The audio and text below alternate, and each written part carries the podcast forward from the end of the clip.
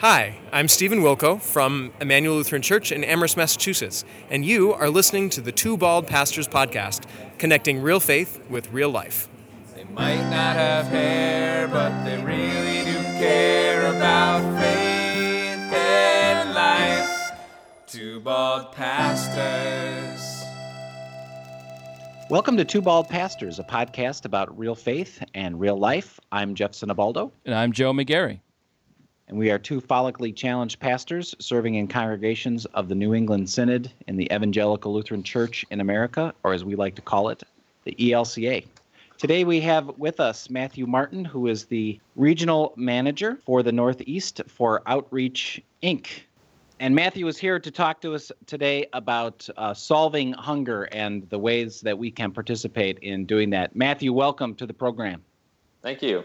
So, Matthew, I, we've known each other for a while, and both Jeff and I love what you are doing with uh, the outreach and feeding people. So, can you just tell us a little bit about who you are, what you do, and just give us a glimpse into your personal life? Well, I can tell you that who I am has changed radically in the last five years, and not just professionally, but it's uh, shaped my identity as a pastor. The plan, at least, my plan was to be a career associate which is pretty rare uh, in any church, but in the Lutheran church, in order to do that, you kind of have to be where all the big churches are. Yep. So for the first 15 years in my ministry, I was an associate pastor doing youth work and missions and focusing. I always had one or two other pastors that kind of did the big church stuff, and I did all the outreach, exciting week long trips with the youth. I did 26 of those. Um, so I kind of saw myself in one view. And then in 09, my wife had a dream that we were supposed to move to New England. So we called up Margaret Payne and said, uh, My wife had a dream. we're supposed to move to New England. And she was like, Great, tell me about yourself. And so I kind of laid out the career associate gig. And she's like, Well, New England's a whole different deal. We've got a couple hundred churches, but we have about five associate pastors and a few vicars. So maybe the reason you're supposed to be here is to have your own call like a solo gig, and that's a huge shift. Having never thought I'd ever do that before.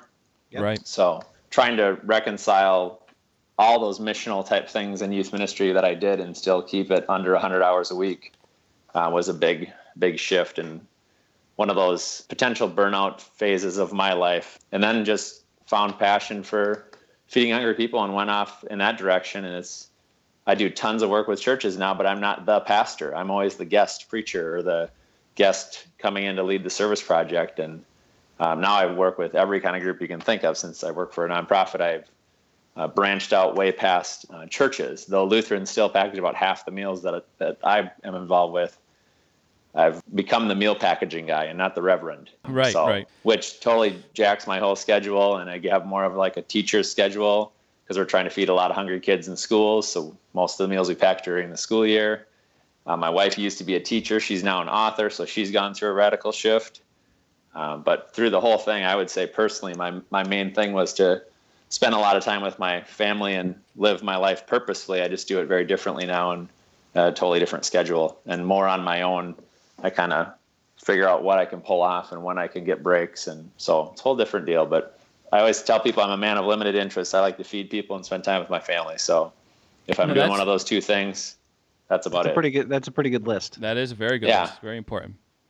Uh, could you just tell us a little bit about Outreach Inc. You know who, what that organization is, what they do, and how you are connected to it. Yep. So my boss was a businessman. Uh, Floyd actually founded the first plastic recycling business in all of North America. Wow. So he lives in central Iowa, in the middle of a cornfield, basically. The it's a town of 200, dead center Iowa. And I had been packaging meals with a buddy of mine uh, who used to own the liquor store in town, and then he bought a bar and grill, and then some apartments, and then he got connected to the meal packaging and kind of switched his whole life over to all the whole focus being on that. So when we moved out here after Heidi had the dream, we had one assembly line because John gave it to me, and John connected me with Floyd and Kathy. Uh, Floyd and Kathy retired 12 years ago. And I always say, made the mistake, quote unquote, of going on a medical mission trip with some friends who are doctors and nurses. They were going to Tanzania, Kenya. Floyd and Kathy just retired and they were going to sail the world. And Floyd built the home that they retired to with his own hands. So they said, Floyd, come along, do a couple months construction, bring Kathy. what a great way to start your retirement, just enjoying Africa. And Kathy had never witnessed starvation before. I think they took the money they were going to spend on the sailboat and bought food and, and uh, barter traded some crafts with some local women. There was a system there where they had, I don't know if you've ever seen like the sweetgrass baskets. They weave them so tight and they dye them different colors. And Yeah, they're just beautiful. Fantastic. They're awesome. Well, that was there was one item that these women made, and it was that, or different varieties of that. It was trays or trivets or bowls, but they were all that sweetgrass stuff. Yeah, neat. Um, and they had all that stockpiled, and the, the system had been to barter trade or sell it, and they just there was no way to do that. So Floyd and Kathy literally just primed the pump. So they got the food, the f- people fed their kids, they kept making crafts, they kept trading. I think they've traded sixty-five thousand of those baskets now, and there's nine hundred women that make seventy different items now, everything you can think of. And at some of our events that want to have a, a global cause, in addition to the local meal packaging, we sell those. I've probably sold 60 grand worth of that stuff in the last five years. Wow. And it all becomes clean water, nutritious food, medical care, and education for about 200,000 people in Tanzania, Kenya. They now have 900 women that make the stuff. Each of them got a microfinance loan. They own their own business. They provide the stuff. We trade with them. That's why so many of our staff are in Tanzania, Kenya area. They're local people hmm. that they've hired along the way, in addition to all those women. Well, they had to figure out how to do nutritious food, so they started the meal packaging. And for seven years, all they did was one international meal. It was just a bland rice, veggie, protein meal that goes over really well overseas, but not in the States at all. No, not at all. So we've now developed four domestic meals. One's a variation of that, but Floyd and Kathy saw a need. Ironically, I don't know if you remember back, Jeff, you were in, within the synod, but five years ago when we did the Doing What Matters, yep. Trying to figure out who our next bishop's going to be, all that type of stuff. That same weekend we did the Doing What Matters, they had a leadership summit and kind of turned a page and said, one out of four American kids is hungry. We need to do domestic meals too. We need to get some regional managers to help cover this country in addition to the 12 or 13 countries we're giving meals to around the world. Uh, when the Haiti earthquake happened, they gave 50 million meals just to Haiti that year Wow. because 80 or 90% of the buildings in Haiti fell down. yep. Right. And ironically, that earthquake happened the day after we arrived in New England. So we started packing meals almost immediately in Quincy Oh wow. to give to Haiti. So we did that the whole 18 months I was there. Then we announced go where love leads, serve where love calls. And we were like, check, we've already gone to New England. How can we serve? And I had been thinking about all this youth ministry, missions. I'd done a ton of 30 hour famines, packaged a million meals already. You know, what, how could this be an actual gig? So I just called Floyd up and I said, Hey, I need to work for you. What would that look like? And he said, well, we just decided on a regional manager program. We decided on that we're going to launch two domestic meals in a couple months, a mac and cheese and a beans and rice. Um, he said, we just met last weekend. We've got the whole country covered except one place. Where do you live? And I said, South Shore Boston. He's like, Northeast is where we've never done a meal. Come to Iowa. so we did, and we interviewed, and we came back out and got ready for a ham and acid. And we did our first uh, big event there, and Sanctuary did one a couple months after that, and then it got rolling. That's awesome. Can you talk a little bit more about that transition from being a pastor and then transitioning into doing the meal packaging full time and how that worked and how you experienced all that? Yeah, I think the probably the biggest insight I had in shifting from being an, a career associate in my mind and in all I ever did for 15 years was learning that I was what's called an entrepreneurial pastor. So 2% of Lutheran pastors are entrepreneurial, meaning it's kind of like a mix between business mindedness and pastoring. And unfortunately, about 2% of churches are also along that line of thinking, where it would be a really good fit. So we figured out after 18 months that the reason we were in New England is for me to do this and not be a pastor. But when you're a pastor and you've got two master's degrees and $100,000 in school loans, you kind of think of that's what you're going to do for the rest of your life. Right, right. And then Yeah. you realize that, oh, I can do something where I just have to drive a cargo van a lot and lift heavy things. Why did I become a pastor? And I, I realized that I needed to have connections. I needed to start somewhere. So Yeah, other right. than Harvard got started, when, when the New England Synod got started, um, we actually did a meal packaging event at the Doing What Matters that assembly, and we're doing another one this year. And we've gotten 11 different synods involved, basically because New England did it 1st Mm-hmm. Uh, so I had to start somewhere with some tribe to help get it going. And as you know, this synod is just very much into experimentation and let's give it a shot and see what happens. And now we've packaged 2.4 million meals as a synod. Wow. Um, we've got a couple synods doing huge events the next couple of months, but they're still going to be up to about a third of what we've done, just because we're the type of churches that say, "Yeah, we'll give that a shot," and we're Yeah, the right. type of churches that are used to working with other people to get big things done. So we partner with everyone you can think of because we need to, because you got to go 20 minutes to the next church or an hour sometimes if you're in Maine or two hours to get Yep. to the closest Lutheran church. So you just work with all the what I call the cousins in the faith or the local service clubs or the schools or whoever you can connect with to do something good for your community. So it's like New England was just like the fertile ground to have something like this happen. Um, and now we've done, after this school year ends, fifth school year, we'll be up to 13.6 million meals. And Lutherans have done six and three quarter million of those meals, almost Wow. half wow. but we've also been able to expand into 75 other groups because Lutherans are usually the catalyst. Even the Harvard connection was somebody I had I was their pastor when he lived in Minneapolis. Okay. So uh, the connections all initially came through churches, people I knew because I had been out here for 18 months. Right. And it was neat because Margaret made made a pivotal choice for me. When I showed up, I said, "Hey, I've done youth ministry my whole life. I know I'm going to be a solo pastor now, but how can you use me on a synod level?" And she's like, "You know what? I'm going to put you with Ross Goodman and another couple of pastors and a bunch of lay people on this Doing What Matters thing. We're just going to pull you off of youth ministry for a while." I was like, "Wow, okay, sure, I'll go for that." You know, we moved here. What the hell? Why Yeah, right. try anything? So that's uh, my identity has completely changed uh, from being a pastor of a congregation. I've got my flock to much, a much bigger. My congregation is now the seven and a quarter million hungry people a day's drive from my house, and I'm trying to shrink my congregation down to zero. Right. Yep. So besides um, congregations, what are some of the other groups that you partner with? You know, in churches, about ten or twenty percent of the people do most of everything. Right. Um, so we've worked with 76 different kinds of groups, and it's every conceivable group you can think of. So big categories would be anybody that has faith of any kind to atheist humanists. Businesses have been really involved. The United Way, hugely involved. Uh, service clubs, lead among them is Rotary because my boss was a Rotarian as a business person when, Mhm. when he was in his career. I've worked with schools. Uh, so right now we've had we're you know between 12 and 13 million meals packaged.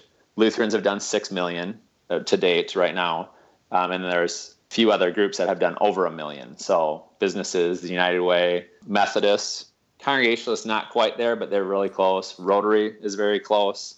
There's just some types of groups that are just more uh, plugged in, or they're just wired for it. Like Rotary is their slogan is service above self.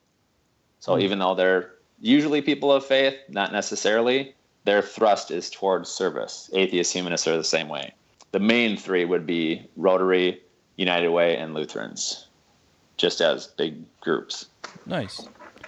So we have a lot of listeners who are part of congregations. Can you explain a little bit about the the importance or why should a church or organization consider doing a meal packaging event? Yeah, and the only thing I can say is just from the experience. So Mark Huber, who started Sanctuary, the church was four months old. There was like 20 people going. I'm not even sure they were up to weekly worship, but they had worshiped on Easter. They had been worshiping on a deck prior to that. Uh, and when we made the switch over, so in April, they had their very first church service ever. In June, we were told to go where le- love leads and serve where love calls. We're, in July, I switched over and in August, I moved from Quincy to Marshfield and said, Hey, Mark, I'll help you start your church if you help me start this meal packaging gig. And it was just a complete experiment. Like, is this a Reese's peanut butter cup or not? Like, will, will this work? Right. And we, our first event was on 11 11 11. It was Veterans Day, so the kids had off of school, so we thought we'd have enough volunteers. We do this thing called the Marshfield Fair.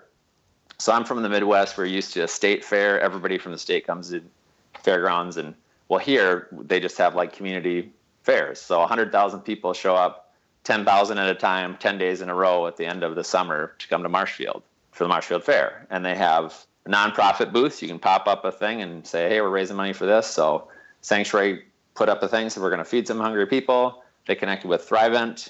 Early on, Thrivent funded one out of every six meals that we did. So we got some of the supplemental money from them. Big, huge goal was to raise enough to feed 11,000 people because we were going with this 11, 11, 11 theme. And somebody from North Marshfield saw that we were doing this and wrote a check anonymously for $10,000. Wow. Like a, a month before the event. So we had gone from needing about 150 people to 350 because we were doing like 50,000 meals.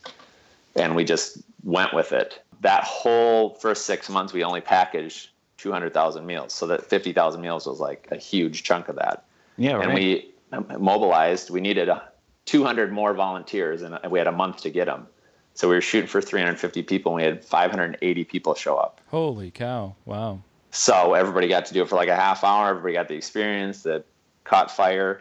We just had our 11th event in May. We were able to package another 45,000 meals. So we've done these two or three a year. And now we're up to 329,000 meals packaged from a church that was 20 people strong. My family made it 24. But now there's a couple hundred people that go to that church or are tied into it missionally in some way that want to be doing what Sanctuary does for the community. We started a whole new feeding ministry where people provide hot meals for neighbors that are hungry. It's just been a huge explosion from that initial phase of, hey, let's try this and see if it works. But it's helped grow that church and other organizations like the Rotary that are looking for young members. Unless you're really doing something for the local community, people my age and younger just don't care to be involved because they're just it's just for the organization. The groups that I work with that do these huge events attract attention to themselves and people want to be a part of what they're doing, whether it's a service club or a church or especially if you're the catalyst for the whole thing.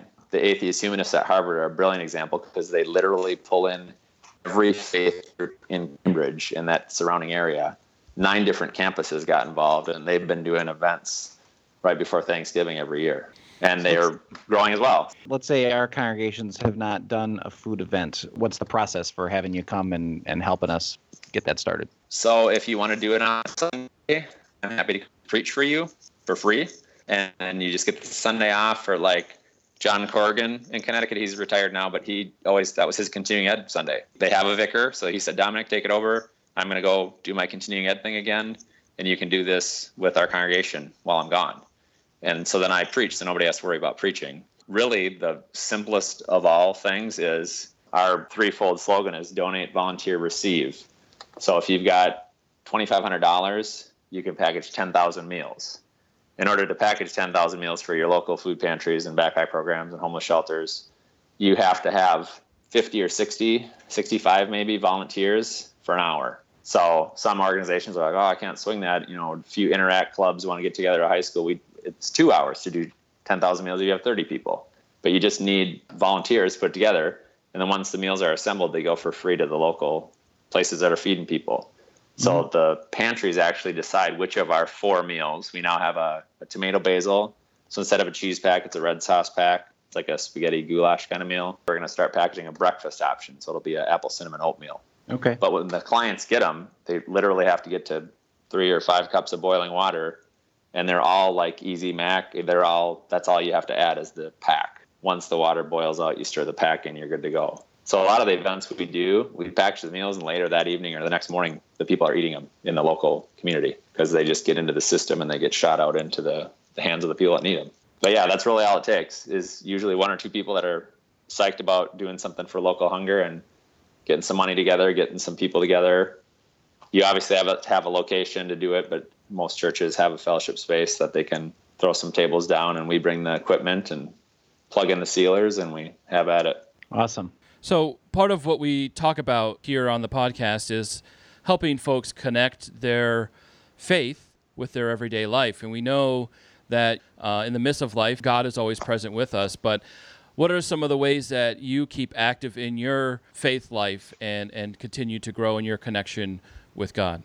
Well, when I started to embrace the fact that I actually was an entrepreneurial pastor and I was going to do something businessy, nonprofit ish, instead of having my own congregation, I noticed that most organizations kind of center their purpose statement is actually three verbs. And I fell into sanctuary where from the very beginning and still and forevermore, we're going to talk about create, connect, respond. So I'm not real creative, but there's a lot of people within our community that are wicked creative, like Sarah Huber is the lead on that. Mark is a great connector. Uh, we have a bunch of small groups, so I go to Sanctuary. Uh, is my small group leader. So he's kind of like my second pastor, so to speak. So I can make the connections I need to with God and God's people to be able to keep doing this thing. And then respond is just kind of like this wide open why did God put you on the planet? Let's see if we can get you doing responding to needs in our area and in the world. Um, and so just little ministries started popping up all over the place. And my response to God's grace is that I'm going to feed people as long as I've got breath. So it became one of dozens of projects at Sanctuary that we do. We had a community garden pop up. We had different, and there's a, the list goes on of all the different things that people do there. Community, we live two miles from the church. We actually live in a parsonage, but it's for the congregational church in town that houses the food pantry because they like what we do, and so they had a parsonage for rent, so we rent that. But this community, Marshfield, has just been a, a hotbed for people wanting to do this and come out of the woodwork. At Synod Assembly, we're doing the packaging event, and I've actually got Miss Massachusetts contestant coming because she's from Marshfield, and she was just paying attention to what was happening in the community and wants End Hunger to be her thing for this year that she's uh, going after this Miss Massachusetts deal. So she wants to be involved in as many of these packaging events as she can throughout the Commonwealth. And she just happened to find out about it because Mark and Sarah and the folks at Sanctuary just took this thing head on. So there's a million little connections that happen in and out of the church. But in order for me to keep doing what I do, I have to have a faith community to tie into because I have to get out of bed when my body hurts all the time and do this stuff and drive long distances and connect with a bunch of people that are really different from me, some that are really like me. But just to keep doing it, I have to have a strong faith. I work with a lot of atheist humanists. They don't have faith to speak of, but they have values that they're committed to as deeply as I'm committed to my faith. Yep. And we we do the same stuff together. The response is the same if you've got compassion for humans or if you have a deep faith in Jesus, you feed people. Right. You house people. You do stuff that makes a difference to your local community. Is there a quote, either a scripture, piece of scripture, or uh, some other inspirational quote that you really connect with that you'd like to share? Yes, my favorite quote of all time, and I have no idea who said it, but those are always the best quotes, is those who say it can't be done are usually interrupted by those who are doing it. Oh, nice. I like that. I like that. So that's kind of how I've taken my life is if I'm determined enough to to shoot maybe it doesn't work at all, but to shoot for something, any of the naysayers that say, you know what, that's not going to work or good luck with that. After five years and you know the last year you fed five million people, they go, oh yeah, I guess that did work. well, thanks for being part of it. And then some of them get on board, you know, after the laggards, they get on board after. It's like when I got my iPhone, somebody had to buy it for me just so I could swipe credit cards. I would never have gotten in on this technology because I was one of those that was, I knew everybody else was going to use it, but it just, I'm just not that kind of person. There's a lot of those kind of people, the laggards, in a lot of churches, in a lot of communities that they just don't want to throw everything they have into it. We left a parsonage and medical benefits to jump over the chasm to try this thing and now we live in a parsonage and have medical benefits i mean it, it all works out but you sometimes you just have to go for it definitely you mentioned uh, that you you see your parish as uh, the 7 million people that are hungry in your area and you're trying to get that down to zero can you just share a little bit about you know how you how you think about that, how you strategize about that? This was a shift early on too. I first started thinking about there were so many Lutherans involved. How could we do this kind of conference by conference? The Hartford area conference is classic, where they all come together to do God's Work Our Hands projects, and they're always working off of each other as a conference. But most people in the world don't think in terms of a conference. And a bunch of other groups have districts, and there's almost everybody in New England is Catholic Congregationalists or atheists, you know, so they've got there's tons of those types of people all over everywhere, but our conferences might be a vast area. So I just started thinking about counties. There's hunger in all of the about 3,000 counties in our country. And if you just take the nine states of the Northeast, there's 300 counties. We do some work in Minnesota as well because that's where I'm from. But there's my kind of primary focus is about 300 counties. We've now worked in 187 counties. So if you can get a hold of a catalyst of some kind, for me, it's normally been a Lutheran pastor with a congregation that wants to connect with other congregations or, or groups. You just kind of say, here's this story in your county. There's this many hungry people. Um, mm-hmm. Thanks to the Buffett Foundation, every April we get stats, literally county by county. They also do by um, congressional district, but I just focus on the counties of this is how much hunger there is. I'm working with a Rotary district on Long Island right now. In four counties in Long Island and Metro New York, there's a million hungry people. And I can tell them that because I know I can tell them for your particular county, this is how many hungry people there are. This is the percentage. This is how many hungry kids there are. This is the percentage. And the percentages are just sickening in terms of, especially the, the kids. At least I can say one out of five kids is hungry now, but it was one out of four. My congregation in five years has actually shrunk from 8 million down to seven and a quarter. But we still have so much hunger in every county in our country. So I just ask people, hey, if you're going to do an event, we've been tracking, we've worked with 1,734 groups. I can say these 12 or these 80 groups have done this in your county. So if you're going to do an event and you want to do something with other groups, these guys have already done it. They either came to somebody else's event or they hosted an event. So can you think in terms of how can we feed as many people in this county as we can? Uh, John Longworth is is awesome. Rutland County, Vermont.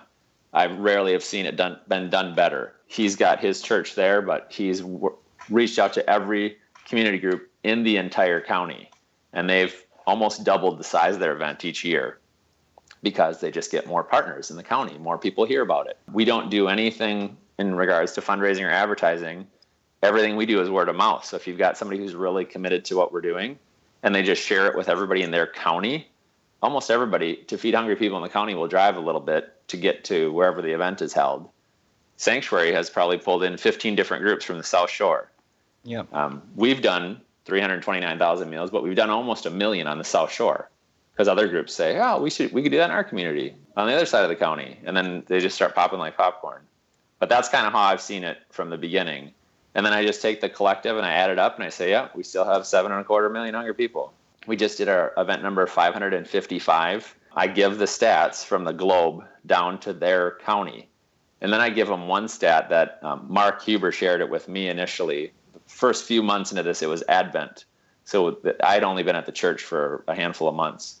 We had just, you know, done a huge packaging event, and he shared a statistic about what the average American family of four spends to celebrate Christmas, whether or not they're Christian, on gifts and food and frivolity and it used to be just ridiculous. And then the recession came and it got cut in about half, and it's been steadily increasing. But four and a half years ago, he gave a statistic, and I was like, oh, that is unbelievable. Like, how would you ever spend that much money on Christmas? And that's the average. So I went back home and I did some math and figured out what if county by county or state by state or region by region, we just did this. Everybody gave, sacrificed part of what they were going to spend on Christmas, and we fed the hungry. What would that take? and it boils down to no joke three cents and three seconds of effort if you've got any food at home and you gave that so out of your christmas stash the average family spends $3500 you'd have to give 1.5% of that it would be $51 if you lived in new england and your family would have to go to i think all of us all three of us have families of four you'd have to go to a meal packaging event for 19 minutes as a family That'd be your annual service project. Drop $51 in the basket on your way and spend 19 minutes, minutes packaging meals. And if everybody who had food did that, we could feed everybody. There's like almost 2 million people in New England that need food, and that's it takes three cents and three seconds. Yeah, it's, it's amazing how simple it, it can be and how lucky most of us are, especially those of us who are probably listening to this podcast, how lucky we are to have, you know, food when we go home at night. And I, uh, got some meals from uh, the United Way here in uh, the Greater Gardner area and brought them to a backpack program here in our community where we are feeding 90 fourth graders every single week during the school year. And we are doing a packaging event with, with Matthew and to, to have these meals ready for the fall, which we, this one packaging event will help us feed these 94 fourth graders every single week the entire school year from this one packaging event. It's going to be an, an, amazing event. But I was talking to the coordinator of this program, and she said that. You know, we want to expand this not only to the fourth graders, but to the middle school and high school because she hears stories of these middle school and high school kids who basically are living on their own because their parents are either working when they get home from school and not getting home until the kids are in bed, or the parents are just not necessarily around, so they have to, these kids have to do the grocery shopping. They have to cook their food if they're going to eat, and it just blows my mind that there are. Uh, that, that that's happening in, in my community and and uh, it's an, an important thing to go and to find ways to combat the hunger issues in, in every community and it like you said Matthew it's really really simple and not necessarily needing hundreds of thousands of dollars from every single person yeah, and your area is a great example. There's probably only two or three other pockets in our whole everything that we've ever done in five years that have been more engaged than the North Central Mass United Way, and they just started connecting with their local pantries, and they're saying, "Hey, we're going to produce this uh, mac and cheese and beans and rice for you. The meals are good nutritionally for two years. So if you have space in your food pantry, just put this back there as kind of emergency." Thing when you run out of food you can at least have something to hand out because these meals are to be good and you got to boil water to make them and they've in the last five years have seen those products the clients are asking for them. The rotary in hull massachusetts worked with the nutritionist to come up with a recipe book. So other items you'd get at the pantry with the, the meals different ways to dress them up so 20 pages of recipes um, for the three lunch dinner meals that we have right now. And it just went over really well. So now the clients are asking for our meals first because they're 12 year old kids that have to boil the water and feed their siblings right. while their parents work. Right. Uh, my brother always cooked all our meals. I have a brother that's three years older than me because my folks were divorced and my mom was always at work. So she was home when we were at school and she waitressed evenings and weekends and we had to eat. We were always poor. Uh, i was homeless in college for three months so I get how the people who get the meals, how what their lives are like. Um, right now, one out of every two kids in our country at some point in their childhood is going to be on SNAP benefits. We used to call them food stamps. So they're they're going to be coming in and out of household. Things are going to be going really well for a little bit, and then they're going to be on SNAP. Half of the kids in America. That's crazy. Um, we just did our event in Sanctuary. That's amazing. Um, Somerville, Mass got some meals in every one of their elementary schools. It's 50, 60, or 70% of their kids are hungry. The national average is 21%. Wow. So we, some pockets are just they just need the food. So now the United Way has 20 plus pantries that put in orders, and they're just trying to keep up with the demand, getting businesses and churches and Rotaries to sponsor the events. I package meals to them almost every month. Um, are one business, a hardware store in the area, wanted to do 100,000 meals in the fall because the Boston Bruins just did 100,000 meals last fall. So they want to break the record of the most meals ever packaged at one event in Massachusetts. It, it just gets contagious because you know you're feeding hungry kids. And there's a lot more than 94 kids in your community, in your county, certainly, that are hungry. Oh, there's that, yeah. there's tens of thousands. So other right, groups could right. do the same thing to feed their 100 kids right, right. that and, are struggling. and that's just a that's just a fourth grade that's identified yeah, um, you know, in that area. in, in, in one school. So Yep. there are many, many other kids in our area, and and, uh, and hearing stories, uh, it, it just breaks my heart, and, and, and I want to be able to find ways to to be able to reach out and help them, and, and thankful that we're now getting, you know, we're hosting at our church this package event through the Heywood Hospital and the United Way and the Gardner Rotary, and it's it's going to be an amazing. Hopefully, you know, just be just to help us do do more and more of this to reach out to more and more of those who are hungry. And that's what has to happen. You just mentioned four different groups. It was a church, it was a service club, it was a business, and a United Way. If Yep. every single person said, I'm going to adopt our local school, I'm going to just ask in our elementary school how many hungry kids there are. And I'm going to get those four types of groups together and we're going to package enough meals to feed these kids for months or the whole school year. That would be brilliant if everybody did Yeah. just that. We have uh, the Rotary in Hull. They hand every kid, 50% of the kids in their community are hungry. So they hand every kid, anytime there's a school break, Memorial Day's coming up, summer's coming up. We have a week off in February, a week off in April. They hand every one of those kids a little sack full of food, all the different kind of meals we make. So they've got something to eat that week or that long weekend. Yep. Um, in the northern states of New England, there's a program called End 68, because there's 68 hours from Friday after school till Monday morning. And a lot of kids might not really have anything nutritious to eat Right. every single week for 68 hours. And then, hey, it's Memorial Day. We can add 24 hours to that Yeah. for this week. Great. That's a fantastic long weekend if you're going to go to the Cape. But if you're going to go home and there's going to be no food there, that's not so much fun. Matthew, what you are doing is, is phenomenal, and we thank you for coming on the podcast to, to talk about that. Is there anything that you wanted to uh, mention before we wrap up here? Um, just the, the main way to get connected to us, uh, everything we do is grassroots. So we um, developed a Facebook page.